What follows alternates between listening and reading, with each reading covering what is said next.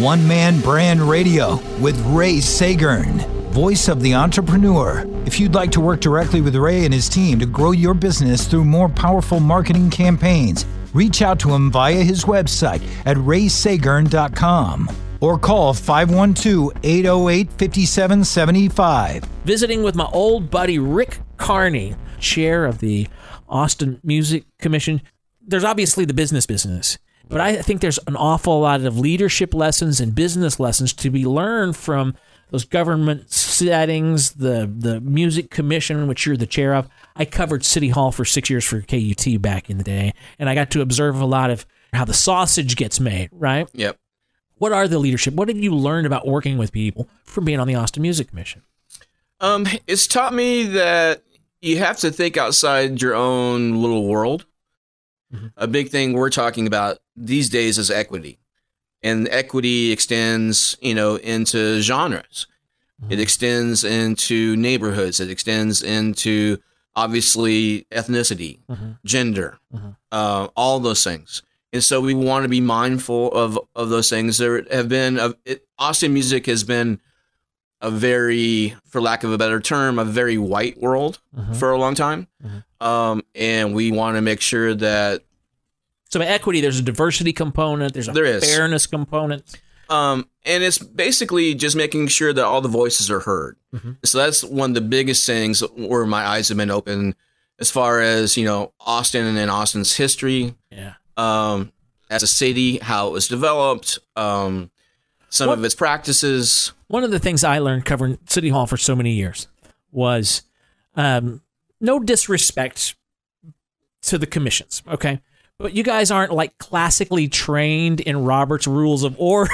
okay? Not at all. So sometimes there's these beautiful, glorious train wrecks. I'm just talking about what I observed in the late Oh, yeah. 80s and early 90s. Um, so how do you navigate those earlier word choppy waters to reach some sort of consensus? And I, I appreciate everything saying uh, you're wearing your cheerleader hat a little bit there, and, Mm-hmm. and and that's the macro statement. And as I would expect nothing less from a chair of the mu- music commission, whether I knew you for 30 years or not. But t- at a granular level, at the micro level, the sausage making in the committee level, how do you deal with difficult other people? What's the lesson for entrepreneurs about uh, a compromise, about getting things done? Because we, we all have to be politicians a little bit. You're an unlikely politician. I am. I'm still learning how to run meetings. You know, that's something that is not something inherently I'm I'm good at yet. And I just, you know, hope that after I run a few more that that'll be smoother. Um I I think when you're dealing with any kind of broader issues, which obviously that's what we're dealing with in city government, especially on the music commission, um, you just have to to make sure that all ideas are kind of thrown on the wall and just see what kind of shakes out. You know, there's someone, there's different people on the commission that have different skill sets. Some are performers, some are in the business, some are just fans. Um, and so their perspectives are all different. And you have to be careful of tunnel vision. I've learned this with School of Rock as well. That if you're just hyper focused on one thing, you're probably missing out on something else. Interesting. Let's come back to School of Rock. So I, I love the, the the picture that you painted there about about the offering. Okay, the the proposition. But what about the culture? How I mean, you're you're talking about. Uh, as you mentioned, if only the parents or the kids were giving you grief, one or the other. But but but your instructors are very independent folks, right? Generally speaking, you know, I mean, these are rock stars, right? you know, Literally. how do you take these independent creative tornadoes and get them to work inside of a, a structure where there's a consistent culture and a consistent experience being delivered? I mean, that's got to be a, tricky management and leadership proposition, yeah? It is the the cult. We talk a lot about the cultures of our school. Um, the culture is really the defining factor on how successful that school is going to be. If there is, And by the school, you mean each branch. each, yeah, Because that culture is kind of defined by, at the local level, how well they're able to implement your playbook. yep. Yeah. And, and know we we work. I work now a lot in curriculum development and then in training. And so what we're trying to make sure is that, that everyone has the tools they need. Obviously, so that's the backbone. Yeah. But from there, the culture of a school, you know, it's a living, breathing thing. It's something you can't take for granted. It's also something that can get away from you very quickly. Mm. Um, Boy, that's we- a good lesson for entrepreneurs. It really is. Yeah. Um, and it's almost like, you know, it's kind of a tired cliche, but it's basically tending the garden. Mhm. You got to fertilize it, you got to feed it, you got to weed it, you got to make sure it's taken care of, gets everything they need to, to grow. That's just the kind of metaphor Chats why a techie would love on a, a about a business.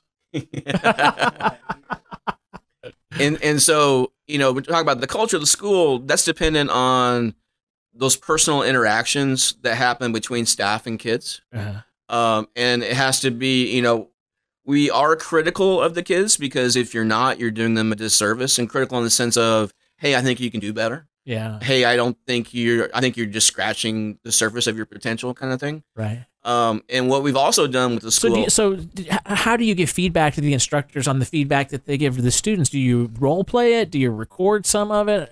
Um, it, it's a little bit is it ongoing everything. training? How, how There is some ongoing training, definitely. Um, it's something that's just dis- discussed a lot. Uh-huh. It's something that is very much front of mind, um, and not like a second consideration, but a first consideration. Right.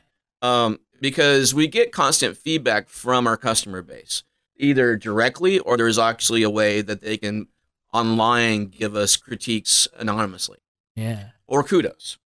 And we have, you know, a, a customer score. And then we follow those customer scores. Net promoter scores. Net promoter, scores. Yeah. we- Okay. We, follow those very, very closely. nice.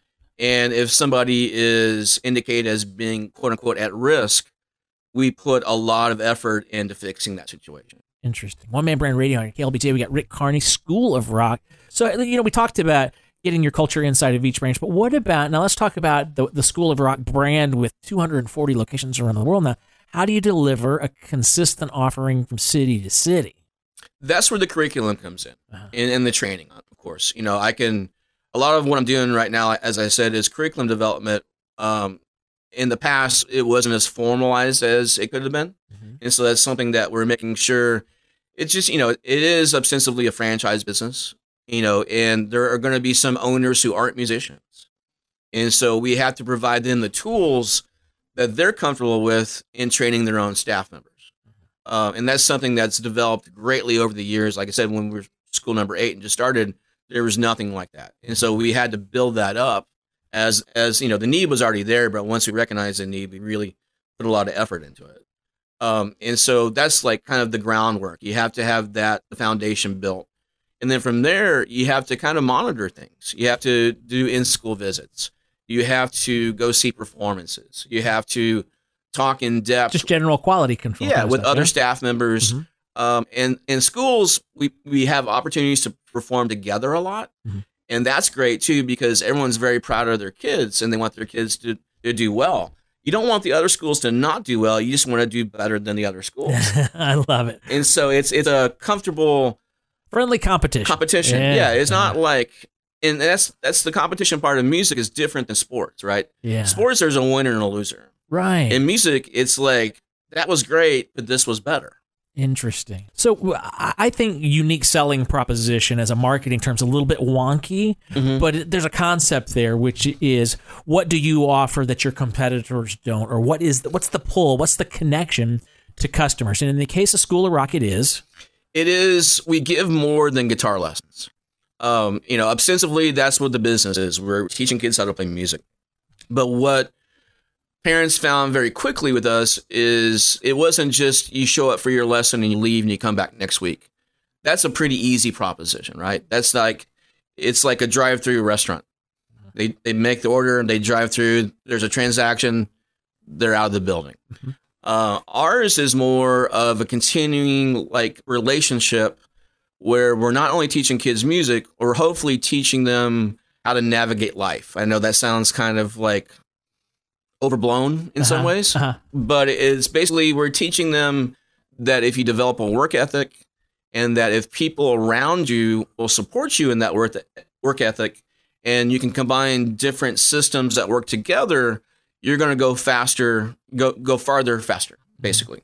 Um, and also you're going to have fun doing it. So that's the biggest thing is there, you know there's how many millions of guitar lessons have been given over the years and some have been really good some have not been so good some kids have stuck with it some kids have not stuck with it our our our philosophy is that we're not just giving lessons that's what we say we do but we're giving kids like a path. We're, we're showing them, hey, if you work hard, and, and still it's, it's something you want to work hard at, so it's fun.